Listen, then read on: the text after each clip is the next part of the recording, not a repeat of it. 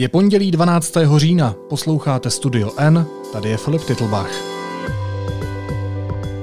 Dnes o tom, že Miloš Zeman zahájil útok na šéfa Bezpečnostní informační služby.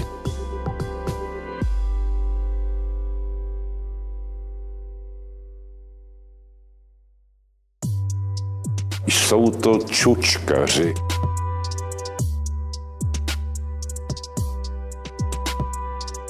Prezident Miloš Zeman si nechal od bývalého důstojníka BIS Jiřího Roma, kterého nedávno na Hradě zaměstnal, vypracovat dokument proti šéfovi kontrarozvědky Michalu Koudelkovi.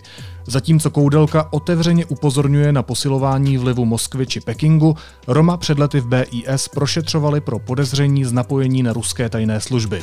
Podle bývalých šéfů a důstojníků zpravodajských služeb, které deník N oslovil, je Zemanův postup bezprecedentní a odporuje principům demokratického státu. Jeho motivací podle nich může být i tendr na dostavbu Dukovan, ve kterém příští rok BIS sehraje klíčovou roli. Hostem je investigativní reportér Lukáš Prchal. Ahoj Lukáši. Ahoj Filipe. Tak, to, co jsem říkal, mám to chápat tak, že si prezident republiky nechal vypracovat na šéfa BIS Koudelku kompro? Dá se to tak určitě chápat.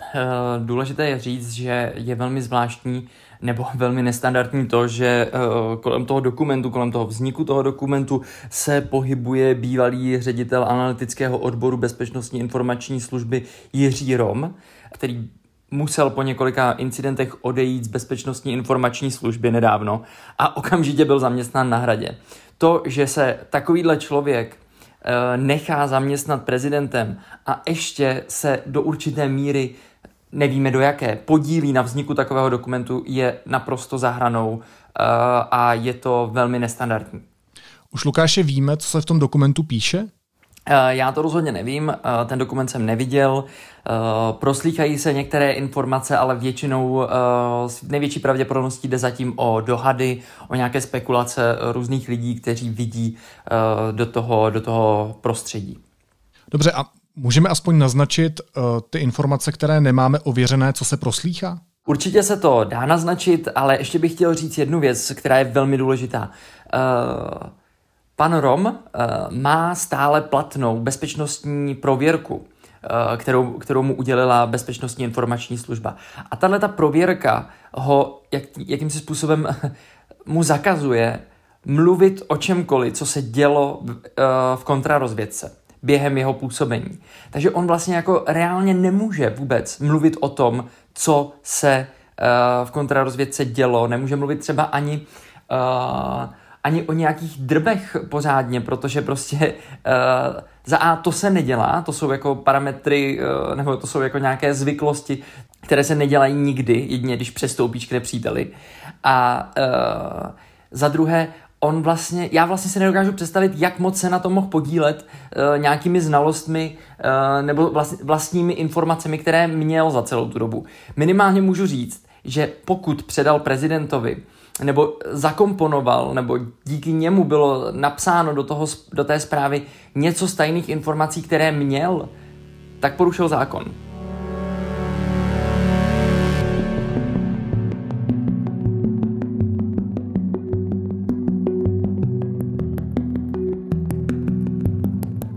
A abych se dostal na začátek teda té tvé odpovědi na tvoji otázku, tak proslýchá se, že by mohl například mluvit o tom, jaké jsou uvnitř vztahy. Tam by možná úplně neporušoval zákony, neporušoval by žádné dohody a mohl by mluvit třeba o tom, jak se o plukovníku Koudelkovi, o řediteli BISky v tuhle chvíli uvnitř služby mluví, co si o něm myslí jednotlivé odbory a tak dále. Dále se třeba proslýchá, že by se mohlo v tom dokumentu psát něco o financování Bezpečnostní informační služby, ale co já vím, tak Bezpečnostní informační služba podléhá každoročně kontrolám Nejvyššího kontrolního úřadu. A kdyby tam byly nesrovnalosti právě v rozpočtu, tak by je odhalil Nejvyšší kontrolní úřad. Proto já v tuhle chvíli stále jenom tápu, ptám se různých lidí, co tak asi jako může prezident přinést premiérovi v tom dokumentu, ale vlastně všechno, znova opakuju, jsou to dohady a spekulace. Nemám mnoho indicí, co tam tak jako může být. To asi teprve uvidíme a určitě se o tom ještě budeme bavit, ale jak má to kompro posloužit? Proč vůbec tenhle dokument vzniká? Tak ten dokument vzniká, já bych chtěl říct jenom ještě znova, že je to naprosto šílený. Takovýhle dokumenty nemají co vznikat a rozhodně nemají co vznikat na Hradě u prezidenta republiky. A ještě navíc to nemá co prezident jako vytrubovat takhle do světa. Nic. Abych odpověděl na tvou otázku, jde o to, že prezident Miloš Zeman vede s Biskou a s plukovníkem Koudelkou dlouhodobě spor. A ten se vleče už někdy od roku 2018, kdy byl v Anglii otráven Sergej Skripal, dvojitý agent Skripal a jeho dcera. A oni vedou, Zeman s Koudelkou vedou spor o to, zda se v Česku vyráběl nebo nevyráběl ten jed použitý proti Skripalovi a jeho dceři. Protože prezident je přesvědčený, že se v České republice vyráběl a Koudelka ze svých informací, které získala Bezpečnostní informační služba a které prezidentovi předal, vyplývá, že se tady nevyráběl . A tam někde ten spor se hodně prohloubil. A rozhodně pokračoval, protože my víme, že Miloš Zeman několikrát odmítl Michala Koudelku povýšet do hodnosti generála, i když už to vláda 5krát navrhla, taky se nechal slyšet, že by měl být Koudelka odvolán. No a teď se dozvídáme, že na něj nechává právě připravovat materiál, který ho má poškodit. Tak jakou motivaci má Miloš Zeman, že se chce tak moc zbavit šéfa české kontrarozvědky? Já asi pořádně nerozumím tomu, proč se to pořád děje. Předpokládám, že to nebude pouze kvůli tomu novičoku. O co se hraje do budoucna? Proč mu o to tak jde? Prezident tvrdí, že Koudelka nedělá správně svoji práci. Premiér tvrdí opak, říká, že dělá svoji práci dobře, ale tohle nechme stranou. Ta motivace, proč chce prezident Koudelku odvolat, může být úplně jiná, ale zase musíme se spolehnout jenom na určité domněnky, protože všichni lidé, kteří jsou nějakým způsobem zasvěceni do fungování tajných služeb a mají určité informace z toho, co tam teďka se odehrává, tak vlastně mluví o tom, že prezident tím krokem sundání nebo už znova nezvolení Koudelky do úřadu chtít ovlivnit například tendr na dostavbu jaderné elektrárny Dukovany nebo ovlivnit tendry na dostavbu nebo na stavbu sítí 5. generace. A jak říkám, tohle jsou citace a domněnky, myšlenky lidí, kteří vidí do tajných služeb.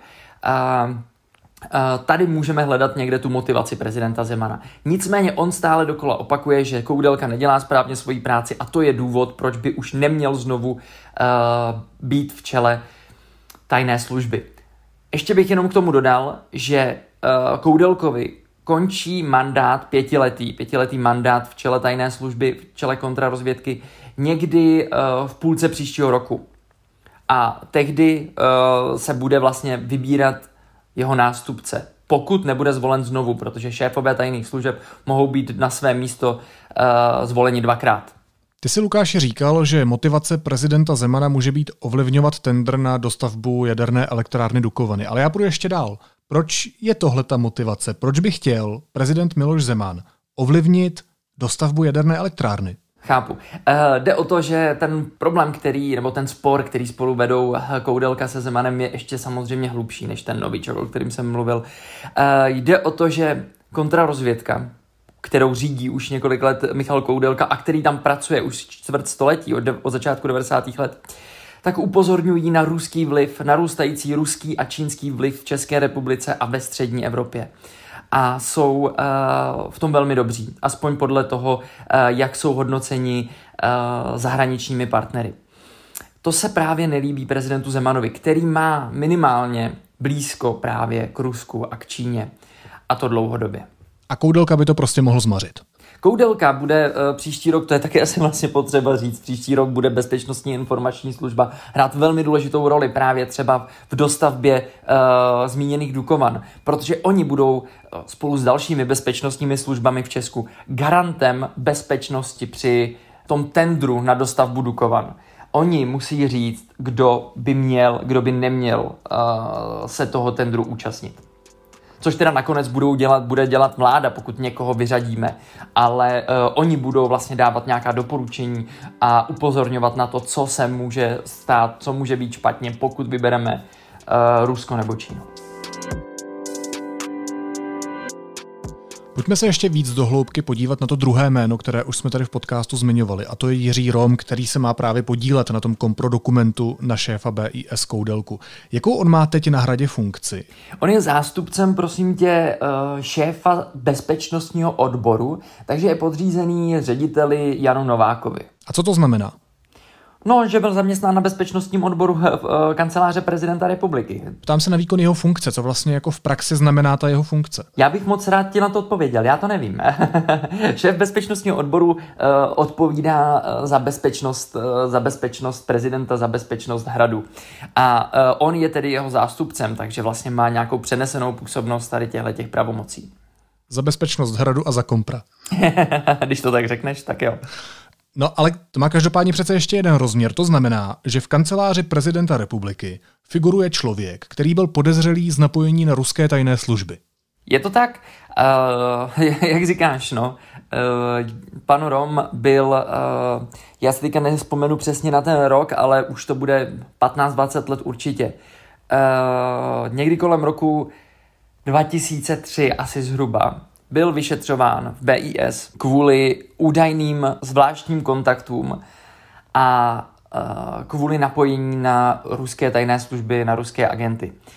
Nicméně jeho kontakty vzbuzovaly podezření podle mých informací velmi dlouho a jak jsem mluvil předevčírem, nebo myslím, že to bylo v sobotu, s bývalým ředitelem BIS Jiřím Růškem, tak on se tedy o tom nechtěl moc bavit, ale vlastně jediné, co mi řekl, bylo, že může potvrdit, že tehdy před těmi skoro 20 lety právě pana Roma nechal vyšetřovat pro podezření z nějakých zvláštních schůzek z napojení na ruské tajné služby. A to podezření se potvrdilo, nebo ne? To je velmi důležitá otázka. Díky, že jsi to řekl, protože bych možná zapomněl to doplnit. Jiří Růšek, tehdejší ředitel, skončil v roce 2003 ve vedení kontrarozvědky a byl vyměněn generálem Langem, který je nyní šéfem Národního bezpečnostního úřadu. A ten, když se stal šéfem BIS, tak to vyšetřování Roma zastavil. To vyšetřování nebylo kompletní. Tam nedošli jsme k žádnému závěru. Prostě bylo zastaveno a tím to haslo. Ještě teda je tady důležité říct, že generál Lang, který je nyní šéfem NBU, tak se šéfem NBU stal kvůli dohodě mezi tehdejším premiérem Bohuslavem Sobotkou a právě prezidentem Zemanem, který si přál, aby po skončení v BIS se Lang stal šéfem Národního bezpečnostního úřadu. Teď trošku zpátky od tajných služeb k politice. Ty už si to zmínil. Podle premiéra Andreje Babiše dělá současný šéf BIS Michal Koudelka svoji práci správně a dokazuje to i fakt, že loni dostal nejvyšší vyznamenání od ředitelky americké CIA. Kromě toho pod Koudelkovým vedením BIS spolu s policií rozbila síť ruských agentů skrytých za počítačovou firmou. Jak jde tahle pochvala Koudelky od Andreje Babiše dohromady s tím, jaký vztah má premiér s prezidentem? Protože oni si přece vychází vstříc, tak mě zajímá, proč Andrej Babiš Koudelku nepotopí. Podle toho, aspoň jak já mluvím s těmi lidmi, ať už z úřadu vlády nebo ze státní sféry, tak premiér Babiš právě Koudelkovi hodně naslouchá v otázkách bezpečnosti a v otázkách NATO a dalších bezpečnostních institucí. On je jakýmsi garantem, který premiéra Babiše v tom smyslu utváří a kterému prostě premiér naslouchá. Lukáši, kdo vlastně hypoteticky může odvolat ředitele BIS? Protože Miloš Zeman to není. Miloš Zeman to rozhodně není. Miloš Zeman tam nemá vůbec prezident, tedy mimochodem, ať už bude prezidentem kdokoliv, tak nemá tam tu pravomoc odvolat ředitele kontrarozvědky. Tu má pouze vláda, respektive premiér. No a teď ta zásadní otázka. Může být to kompro natolik závažné a natolik důležité, aby to mohlo to jmenování Koudelky na dalších 5 let ohrozit? Hele, to je hrozně složitá otázka. Já jako do tajných služeb vidí pouze vybraná část lidí ze státní sféry. A já si na to vlastně nedovolím snad ani odpovědět, ale já jsem nějak vnitřně přesvědčený, že ne. Říká investigativní reportér deníku N Lukáš Prchal. Lukáši, moc ti děkuju za tvoje zjištění. Ahoj. Měj se hezky, Filipe, čau. Teď jsou na řadě zprávy, které by vás dneska neměly minout. Kapacity nemocnic zatím stačí, podle aktuálních čísel ale hrozí, že se dostanou na hranu v následujících dnech a týdnech. Největšímu náporu čelí nejen Praha, ale i Jihomoravský a Moravskoslezský kraj. Stát kvůli koronavirové krizi opět sáhne do svých rezerv. Zhruba 2500 lůžek, které má k dispozici Správa státních hmotných rezerv, bude využito k navýšení kapacity nemocnic a k vytvoření rezervních kapacit. Senátní volby ještě zesílily dominanci opozice v horní komoře. Právě mezi jejími zástupci se nyní začne rozhodovat, kdo získá post druhého nejvyššího ústavního činitele. Nobelovu cenu za ekonomii získali Paul Milgrom a Robert Wilson za vylepšení aukční teorie a vytvoření nových aukčních formátů. A výroba lentilek v Česku po 107 letech končí. Společnost Nestlé je bude od jara vyrábět v německém Hamburku. Recepturu sjednotí s původně britskými Smarties. Má v nich být méně cukru a více čokolády.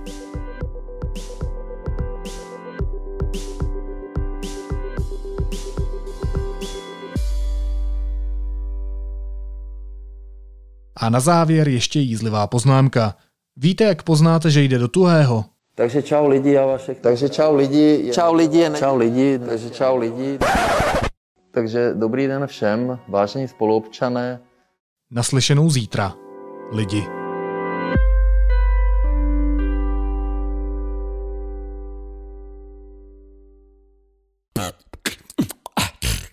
Chceme, aby braníkem opět znělo bravo. Bravo. Akrobaté Losers Silk Company vás zvou na svou novou domácí scénu v bývalém branickém divadle. Čekají vás šílené akrobatické triky, popírající gravitační zákony, taneční představení, skvělé koncerty i štědrý program pro děti. www.divadlobravo.cz